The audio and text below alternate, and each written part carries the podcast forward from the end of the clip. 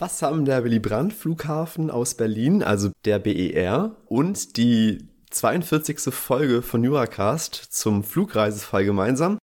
Ja, es geht einerseits um Flugzeuge, aber auch die Veröffentlichung dieser Folge wurde gefühlt 20 Mal verschoben. Umso schöner ist, dass es heute endlich geklappt hat. Herzlich willkommen zu einem weiteren JuraCast Classics. JuraCast, der Podcast mit aktuellen Urteilen für dein Examen.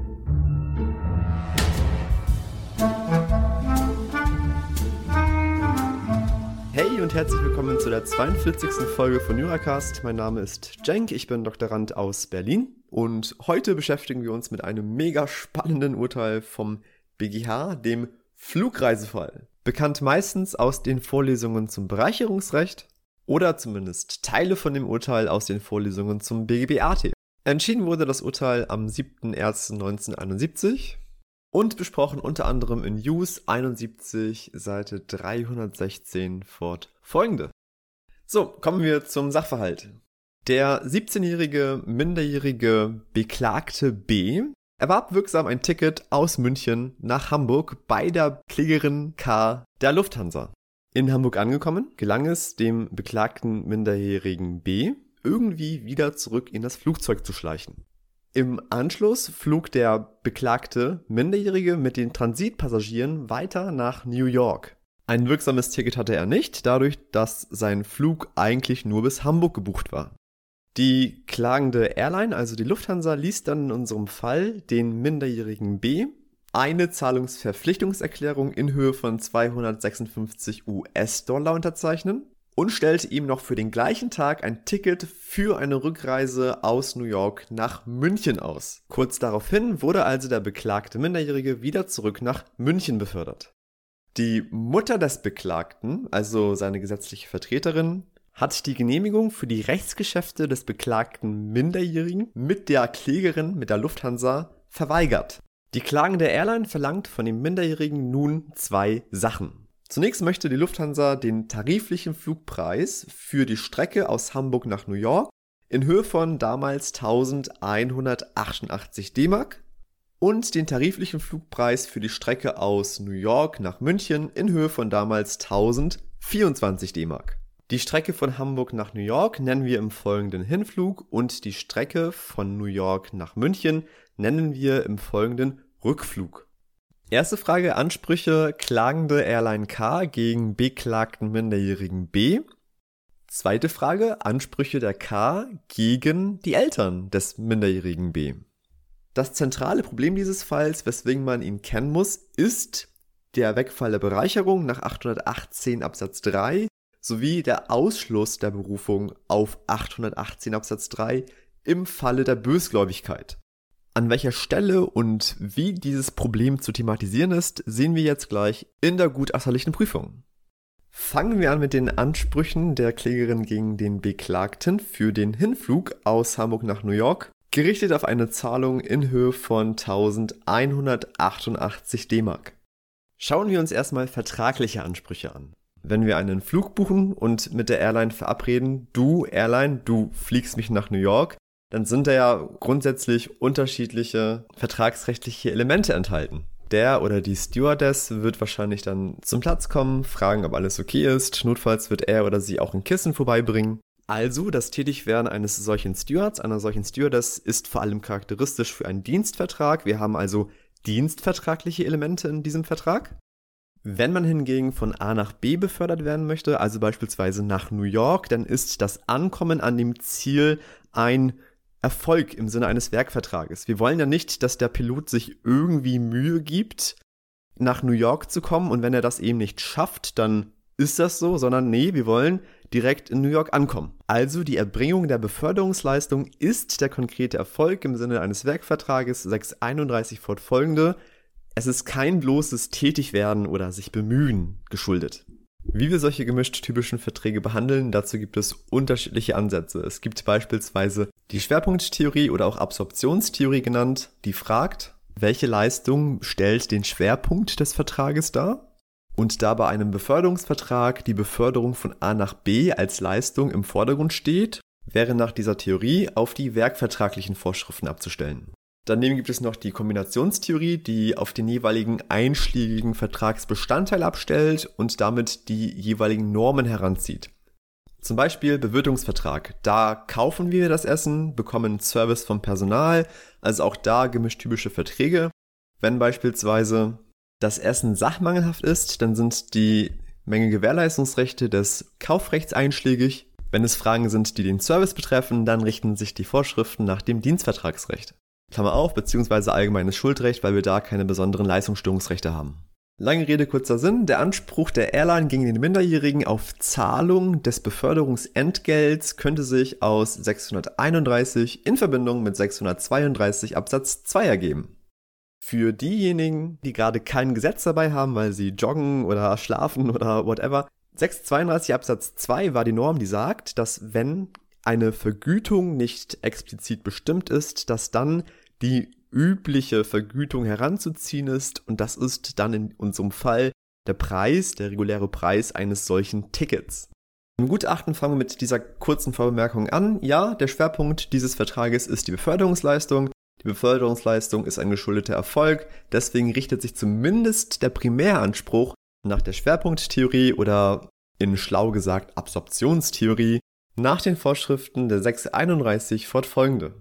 Für einen Anspruch aus einem Werkvertrag brauchen wir allerdings einen Vertragsschluss. Das ist hier problematisch. Im alltäglichen ÖPNV, also Bus und Bahn, haben wir einen konkludenten Vertragsschluss. Wie sieht das aus? Der Busfahrer als Vertreter des Unternehmens fährt an die Bushaltestelle, öffnet die Tür und dieses Öffnen der Tür ist nach 133, 157 ein konkludentes Angebot ad incertas personas. Das bedeutet, er möchte damit einer unbestimmten Personengruppe, also quasi allen, den Vertragsschluss konkludent anbieten. Diejenigen, die einsteigen, nehmen dieses Angebot konkludent an. So kommt übrigens auch die Vertragsstrafe zustande, die wir zahlen müssen, wenn wir beim Fahren ohne Ticket gepackt werden. Beim ÖPNV wird der Vertrag nämlich, wie wir gerade gesehen haben, konkludent durch Türen auf- und einsteigen geschlossen und nicht erst durch Ticketkauf. Wenn letzteres nämlich der Fall wäre, könnte nämlich das Busunternehmen keine Vertragsstrafe geltend machen. Ist ja klar, kein Vertrag, keine Vertragsstrafe. Diese Grundsätze des ÖPNV gelten allerdings nicht für solche Beförderungsverträge, bei denen ein Ticket auf eine konkrete Person ausgestellt wird. Also vor allem beim Flugzeug. Hier sagt die Airline nicht, ja, kommt mal einfach alle rein und wir schließen alle einen Vertrag, sondern man wird einem Platz zugewiesen, es wird auch im Zweifel mehrmals kontrolliert, ob man tatsächlich diese Person ist.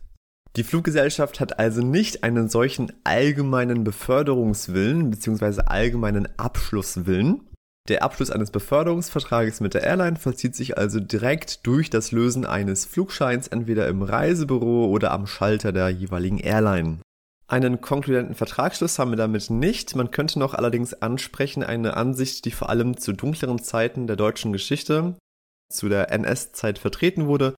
Das ist die Lehre vom faktischen Vertrag oder vom sozialtypischen Verhalten, die im Wesentlichen sagt, dass bei Verträgen über Massengeschäfte Willenserklärungen nicht nötig sind, sondern dass dort der Vertrag durch ein sozialtypisches, also ein tatsächliches Verhalten zustande kommt.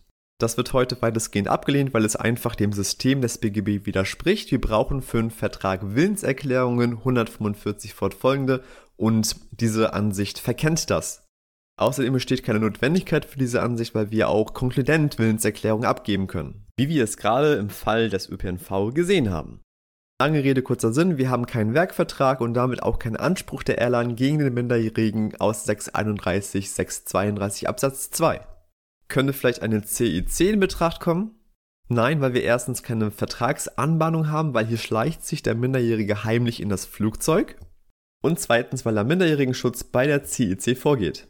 Kleiner Funfact für das systematische Verständnis, die CIC ist ein quasi vertraglicher Anspruch, genauso wie beispielsweise 179, Haftung des Vertreters ohne Vertretungsmacht und dann schaut mal in 179 Absatz 3 Satz 2, der Vertreter haftet auch dann nicht, wenn er in der Geschäftsfähigkeit beschränkt war.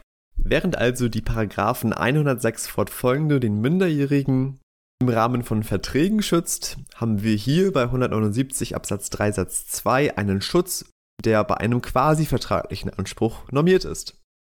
Anspruch aus 823 ebenso minus, weil Vermögen kein geschütztes Rechtsgut im Sinne von Absatz 1. Interessanter ist, ob die Airline vielleicht ihre 1.188 € aus Paragraphen 823 Absatz 2 in Verbindung mit 265a StGB verlangen kann. Jetzt, wo das StGB mit ins Spiel kommt, denken sich vielleicht einige ekelhaft, aber fragen sich trotzdem, wie ist das eigentlich mit der Schuldfähigkeit, weil wir haben ja hier einen Minderjährigen. Da es sich hier allerdings um einen zivilrechtlichen Anspruch handelt mit zivilrechtlichen Folgen, stellen wir für die Schuldfähigkeit nicht auf das StGB oder auf das JGG, das Jugendgerichtsgesetz, ab, sondern auf 828 Absatz 3. 828 Absatz 3 lässt die Schuldfähigkeit ausnahmsweise entfallen, wenn der Minderjährige bei der Begehung der schädigenden Handlung nicht die zur Erkenntnis der Verantwortlichkeit erforderliche Einsicht hat und hierfür ist nichts ersichtlich. Das Problematische an diesem Anspruch ist aber, gibt es überhaupt einen Schaden? Nach der Differenzhypothese, also Vergleich vorher-nachher, haben wir hier keinen feststellbaren Schaden. Das Flugzeug war nicht ausgebucht, der Minderjährige hat damit nicht irgendeinem Menschen seinen Platz weggenommen, also auch kein entgangener Gewinn nach 252. Und das Flugzeug flog ja ohnehin in die USA. Wenn sich kein Schaden nach der Differenzhypothese ermitteln lässt, könnte man immer noch über einen normativen Schaden nachdenken, der teilweise im Gesetz explizit anerkannt ist.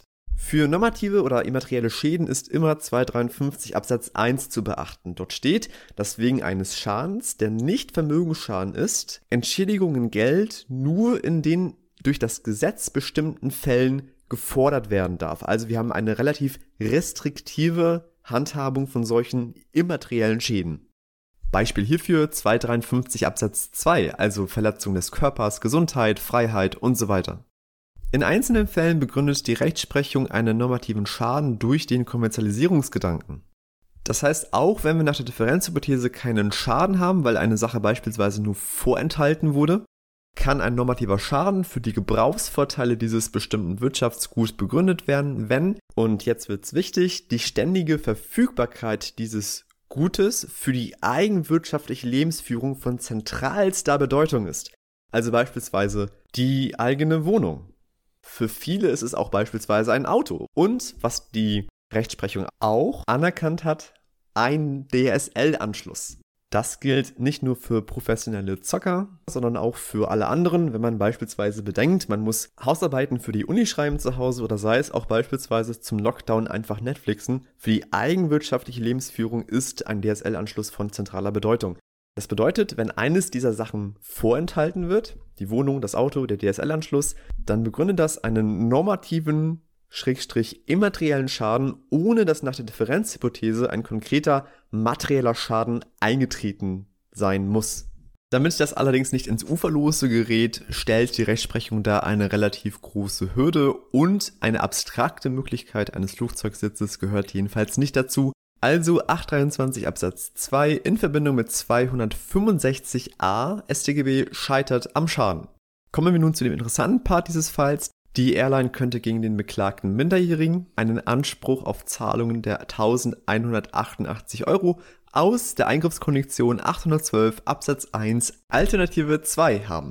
Kleine Randbemerkung an dieser Stelle, der BGH äußert sich nicht dazu, ob es sich hierbei um eine Leistungskondition aus Alternative 1 handelt oder um eine Eingriffskondition aus Alternative 2.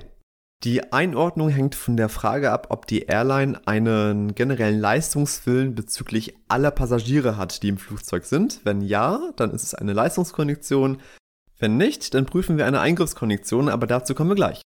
So, zuerst müsste der minderjährige Beklagte erstmal etwas erlangt haben. Erlangtes ist jede vermögenswerte Position. Die herrschende Meinung sagt, dass das, was der Minderjährige erlangt hat, die Beförderung von A nach B ist. Der BGH hingegen sagt, dass es nicht die Beförderung ist, sondern die Aufwendungen, die der Beklagte erspart habe. Der BGH sagt, ich zitiere, es erscheint angebracht, ja sogar geboten, die Grundsätze, die für die Frage des eventuellen späteren Wegfalls einer Bereicherung aufgestellt worden sind, bei gleicher Interessenlage auf die Beurteilung zu übertragen, ob eine Bereicherung überhaupt eingetreten ist. Die herrschende Meinung sagt allerdings, lieber BGH, die Frage, ob Aufwendungen erspart wurden, das ist keine Frage von was wurde erlangt, erlangten etwas, sondern eine Frage der Entreicherung. Die Erwägungen, ob Aufwendungen erspart wurden, das hat hier an dieser Stelle keine Bewandtnis. Erlangtes etwas ist also die geleistete Beförderung von Hamburg nach New York. Wir haben gesagt, dass der BGH nicht explizit darauf abstellt, ob Leistungskondition oder Eingriffskondition. Würden wir jetzt eine Leistungskondition prüfen, gab es eine Leistung. Leistung ist, und die Definition hat jeder drauf, die bewusste und zweckgerichtete Mehrung fremden Vermögens. Problematisch ist, hat die Airline bewusst geleistet? Gab es ein Leistungsbewusstsein? Es ließe sich vielleicht sagen, die Airline wollte einfach an jeden leisten, der oder die sich im Flugzeug befand. Das entspricht allerdings nicht ganz der Realität. Wie wir schon vorhin gesagt haben, gibt es anders als in der Straßenbahn immer eine individuelle Kontrolle und damit wollte die Airline garantiert nicht auch irgendwelchen blinden Passagieren etwas leisten.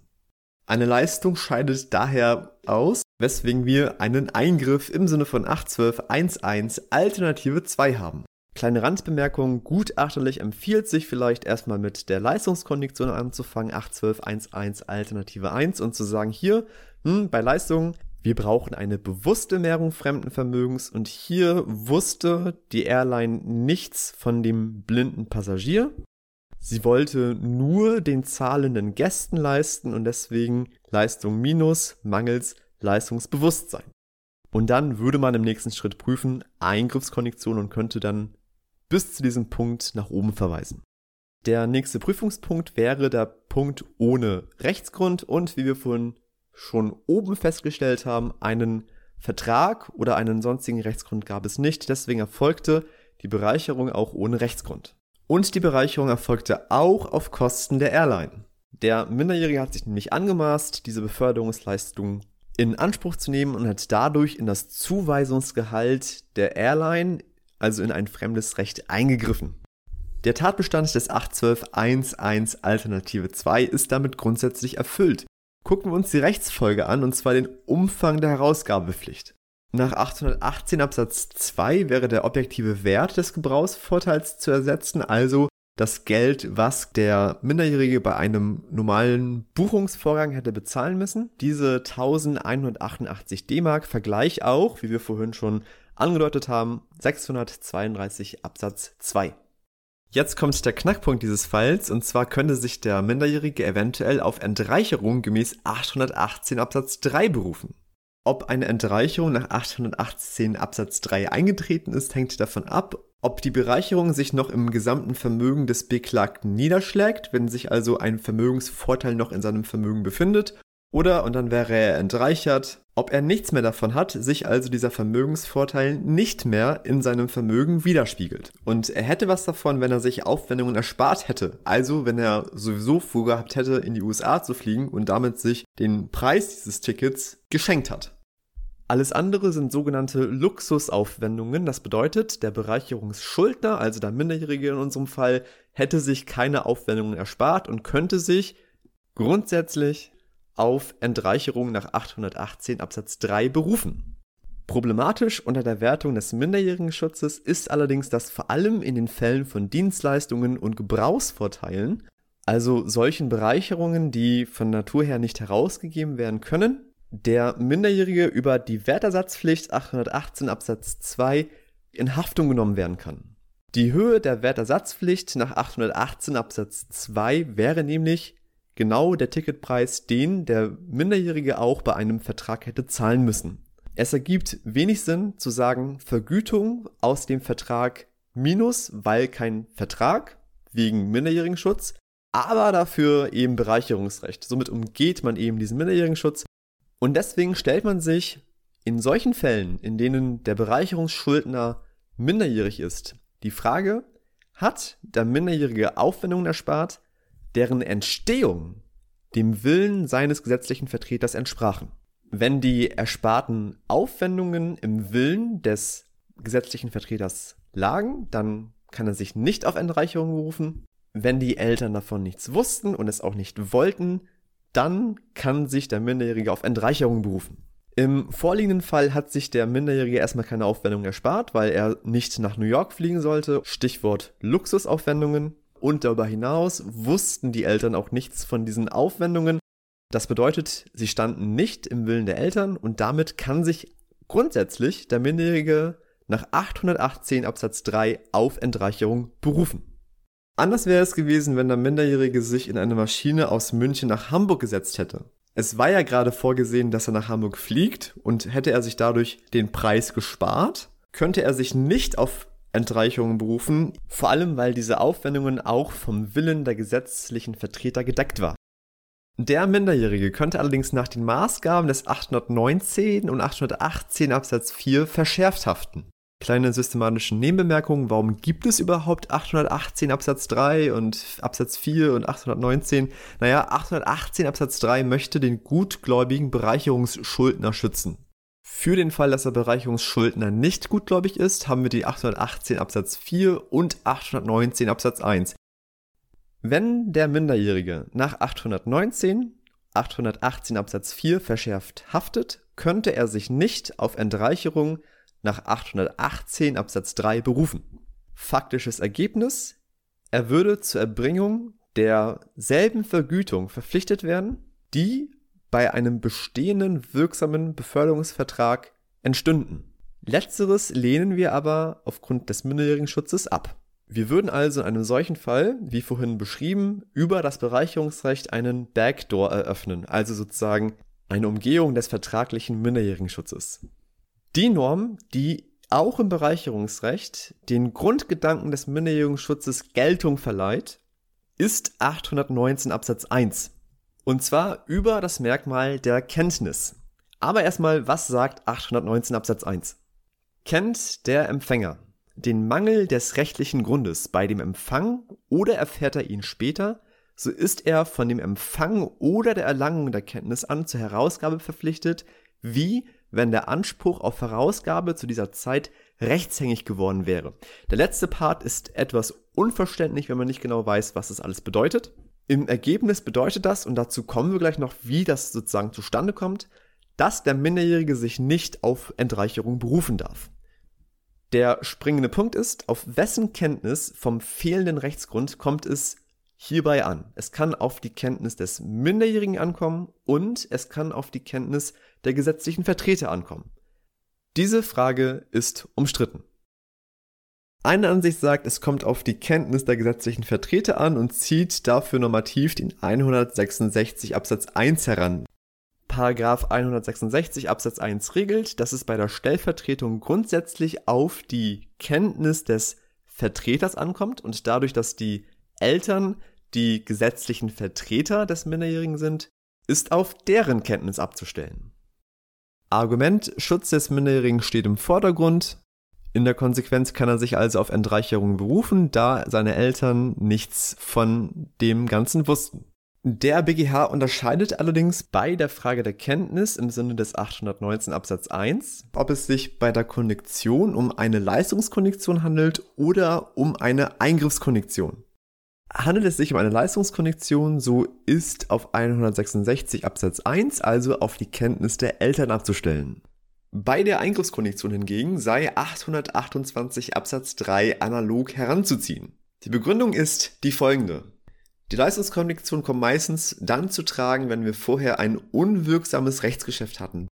Beispielsweise, wenn der Minderjährige vorher einen Vertrag geschlossen hat und dieser Vertrag unwirksam ist.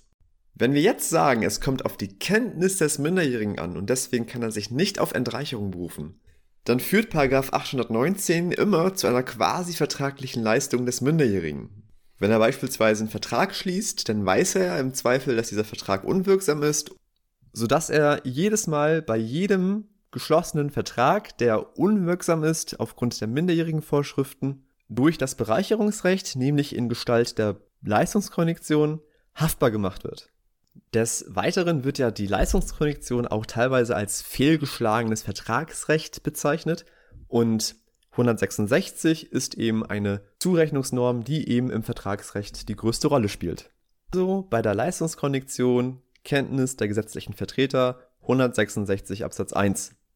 Anders sieht das bei der Eingriffskondition aus. Bei der Eingriffskondition greift der Minderjährige in ein fremdes Recht ein, was wertungsmäßig einer unerlaubten Handlung gleichkommt. Aufgrund dieser vergleichbaren Interessenlage sei damit auf 828 Absatz 3 analog zurückzugreifen. Dort heißt es, wer das 18. Lebensjahr noch nicht vollendet hat, also wie unser B, ist bla bla bla für den Schaden, den er einem anderen zufügt, nicht verantwortlich, wenn er bei der Begehung der schädigenden Handlung nicht die zur Erkenntnis der Verantwortlichkeit erforderliche Einsicht hat. Also nach der Formulierung des 828 Absatz 3 ist der Minderjährige nur ausnahmsweise nicht verantwortlich, wenn er nicht checkt, dass sein Verhalten schädigend ist. In unserem Fall ist der B allerdings fast 18 Jahre alt und es wird aus dem Sachverhalt auch nicht ersichtlich, warum er nicht die Einsichtsfähigkeit in sein Verhalten haben sollte. Der 17-jährige B wusste ganz genau, dass er nicht nach New York fliegen durfte, sondern dass er in Hamburg aussteigen musste. Nach BGH haftet der Minderjährige also, weil es sich um eine Eingriffskondition handelt, das haben wir vorhin festgestellt, und somit auf 828 Absatz 3 abzustellen ist, also auf seine eigene Kenntnis, verschärft nach 819 Absatz 1, 818 Absatz 4, womit er sich nicht auf Entreicherung berufen kann nach 818 Absatz 3, sondern einen Wertersatz zahlen muss in Höhe der Vergütung, Vergleich 818 Absatz 2. So, einige fragen sich jetzt vielleicht, wieso kann er sich denn nicht auf Entreicherung berufen, weil da steht ja in 819 Absatz 1 ja irgendwie nur irgendwas von, er ist zur Herausgabe verpflichtet, wie wenn der Anspruch auf Herausgabe zu dieser Zeit rechtshängig geworden wäre. Da steht ja nichts irgendwie von, er darf sich nicht auf Entreicherung berufen. Damit wir das verstehen, müssen wir erstmal durchblicken, was heißt eigentlich Rechtshängigkeit? Rechtshängigkeit ist ein Begriff aus dem Prozessrecht und zwar 261 ZPO sagt, durch die Erhebung der Klage wird die Rechtshängigkeit der Sache begründet. Und 253 ZPO sagt, die Erhebung der Klage erfolgt durch Zustellung eines Schriftsatzes. Rechtshängigkeit besteht also, wenn die Klageschrift beim Beklagten zugestellt ist. Das meint folgendes Szenario. Grundsätzlich kann ich mich auf Entreicherung berufen, wenn ich gutgläubig bin. Wenn ich aber irgendwann so eine Post von dem Gericht vor mir habe und da drin steht, Sie sind Beklagter in einem Zivilprozess, Kläger X verlangt von Ihnen den Bereicherungsgegenstand heraus, dann kommt jeder normal denkende Mensch auf die Idee, oh, es könnte vielleicht sein, dass ich diese Klage verliere und diesen Bereicherungsgegenstand herausgeben muss. Damit dann der Beklagte nicht sagt, ja egal, verprasse ich schnell das Geld, bin ich entreichert, werden hier besondere Regelungen getroffen. Wir halten also fest, 819 Absatz 1 sagt, wenn ich wusste, dass ich die Bereicherung nicht hätte bekommen dürfen, oder genauer, wenn ich Kenntnis vom fehlenden Rechtsgrund für die Bereicherung hatte, dann werde ich so behandelt, als wäre der Anspruch rechtshängig. Diese Erkenntnis bringt uns jetzt erstmal nicht so wirklich viel. Gucken wir aber jetzt an den 818 Absatz 4. Von dem Eintritt der Rechtshängigkeit an haftet der Empfänger nach den allgemeinen Vorschriften. Okay, so ein bisschen wissen wir also, Kenntnis vom fehlenden Rechtsgrund wird behandelt wie Rechtshängigkeit. Aber allgemeine Vorschriften? Gemeint sind damit zunächst die Vorschriften 291 und 292, wobei wir 291 ausklammern können.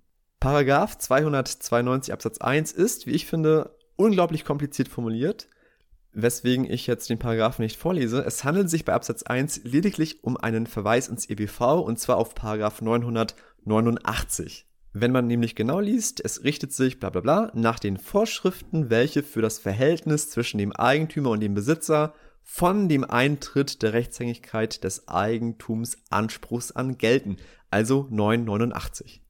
Diese Normenkette führt also meistens über 819 Absatz 1, über 818 Absatz 4 zu 292 hin zu 989.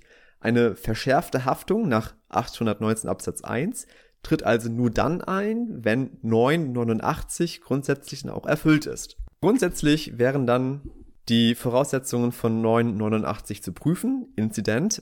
Problematisch ist allerdings, dass wir hier keinen Schaden haben, was wir für 989 benötigen, weil, wie wir schon vorhin gesagt haben, kein Schaden nach der Differenzhypothese und auch kein Schaden nach dem Kommerzialisierungsgedanken. Außerdem handelt es sich bei einer Geldwertschuld nicht um einen Gegenstand im Sinne von 292. Man sagt bei der verschärften Haftung immer, relativ salopp, ja, Geld hat man zu haben, deswegen haftet man verschärft. Einige Autoren sehen in dem Verweis auf die allgemeinen Vorschriften einen Verweis auf § 276 Absatz 1 und sagen, Geldschulden sind Beschaffungsschulden und damit haftet man verschuldensunabhängig. Und dadurch wird dann argumentiert, ja, der Bereicherungsschuldner, der verschärft haftet, hat Geld zu haben, unabhängig von einem Verschulden oder whatever. 276 Absatz 1, Satz 1. So viel zum Ergebnis des BGH. Der Minderjährige haftet verschärft und deswegen muss er diesen Flugpreis in Gestalt der Wertersatzpflicht zahlen. Die Literatur kritisiert dieses Urteil allerdings und sieht es anders. Das Hauptargument des BGH ist, wir nehmen 828 Absatz 3, weil der Minderjährige bewusst eine unerlaubte Handlung begeht und deswegen auf seine Kenntnis wegen dieser vergleichbaren Interessenlage zur unerlaubten Handlung abzustellen ist. Die Literatur sagt allerdings, hey BGH, guck doch mal, hier ist doch gar kein Schaden. Eine besondere zivilrechtliche Schutzbedürftigkeit ergibt sich vor allem für Geschädigte. Die Airline hat zwar eine Leistung erbracht, für jemanden, der nicht gezahlt hat, aber sie ist nicht geschädigt. Deswegen entfällt hier schon mal einerseits diese besondere Schutzbedürftigkeit. Der Haftende, der Minderjährige in diesem Fall, wäre weniger schutzbedürftig, wenn er einen Schaden herbeiführt. Aber wir haben keinen Schaden. Der BGH führt in seinem Urteil aus, der Schutz beschränkt geschäftsfähiger Minderjähriger findet im Recht der unerlaubten Handlung seine Grenzen. 828 Absatz 3. Wir sind hier aber im Bereicherungsrecht und im Bereicherungsrecht gibt es nicht einen solchen Grundsatz. Der Minderjährigenschutz ist ein elementarer Bestandteil unseres BGB. Wenn der Anspruchssteller nicht geschädigt ist und der Anspruchsgegner auch nicht geschädigt hat, ist nicht ersichtlich, warum man den Minderjährigenschutz in einem solchen Fall aushebeln sollte und dem Minderjährigen die Berufung auf die Entreicherung versagen sollte. Es kommt also in einem solchen Fall, in dem kein Schaden vorhanden ist, nach 166 Absatz 1 entsprechend auf die Kenntnis der Eltern an. Die Eltern wussten nichts davon und deswegen ist nach der herrschenden Meinung der Minderjährige berechtigt, sich auf Entreicherung zu berufen. Ein Anspruch für die Zahlung der Vergütung in Höhe der 1088 D-Mark ist also mangels verschärfter Haftung ausgeschlossen. So, das war der Hinflug. Kommen wir noch ganz kurz zum Rückflug. Wir erinnern uns, die klagende Fluggesellschaft ließ den Minderjährigen eine Zahlungsverpflichtungserklärung in Höhe von 256 D-Mark unterzeichnen, zu aber die gesetzlichen Vertreter die Genehmigung nicht erteilten. Das bedeutet, ein Anspruch aus dieser Zahlungsverpflichtungserklärung besteht mangels Genehmigung, Vergleich 108 Absatz 1, aufgrund der Vorschriften zum Minderjährigenrecht 106 fortfolgende nicht. Soweit ist klar. Ansprüche der Lufthansa gegen den Minderjährigen scheiden damit aus. In Betracht kommen allerdings Ansprüche der Lufthansa gegen die gesetzlichen Vertreter. Die Lufthansa könnte gegen die gesetzlichen Vertreter einen Anspruch auf Zahlung der Kosten für den Rückflug aus einer berechtigten GOA haben, nämlich aus § 677, 683 Satz 1 in Verbindung mit 670, also dem Aufwendungsersatz, in Verbindung mit § 1835 Absatz 3 analog, also die Vorschrift, die bei der GOA herangezogen wird, sobald es um die Zahlung einer Vergütung des Geschäftsführers geht. Eine Geschäftsbesorgung liegt vor, das kann alles sein, was Inhalt eines Werkvertrages oder Dienstvertrages sein kann, also auch die Beförderung des Minderjährigen von New York nach München. Das war auch ein objektiv fremdes Geschäft, der M musste wieder zurückfliegen, weil er nicht einreisen durfte und deswegen ist es auch ein objektiv fremdes Geschäft. Da wir ein objektiv fremdes Geschäft haben, wird der Fremdgeschäftsführungsfülle grundsätzlich beim Fehlen anderer Anhaltspunkte vermutet. Das gilt auch dann, wenn der Geschäftsführer auch eigene Belange damit verfolgt. Beispielsweise sind diese Airlines dazu verpflichtet, Passagiere ohne gültiges Visum wieder zurückzufliegen. Das ist allerdings für die Annahme eines Fremdgeschäftsführungswillens irrelevant. Damit die berechtigte GOA nach 683 Satz 1 vorliegt, muss die Übernahme der Geschäftsführung objektiv im Interesse des Geschäftsherrn liegen, beziehungsweise subjektiv dem wirklichen oder dem mutmaßlichen Willen des Geschäftsherrn entsprechen. Der Wortlaut des 683 Satz 1 ist ein bisschen Missverständnis, vor allem dieses und. Eine berechtigte GOA haben wir bereits dann, wenn die Geschäftsführung dem wirklichen Willen entspricht und wenn dieser Wille beachtlich ist.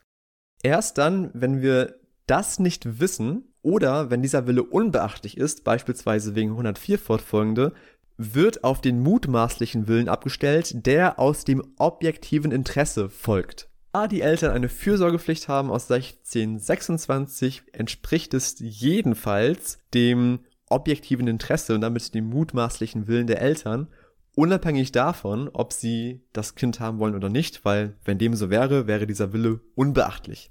Wir gehen bestenfalls allerdings davon aus, dass das im wirklichen Willen des gesetzlichen Vertreters stand.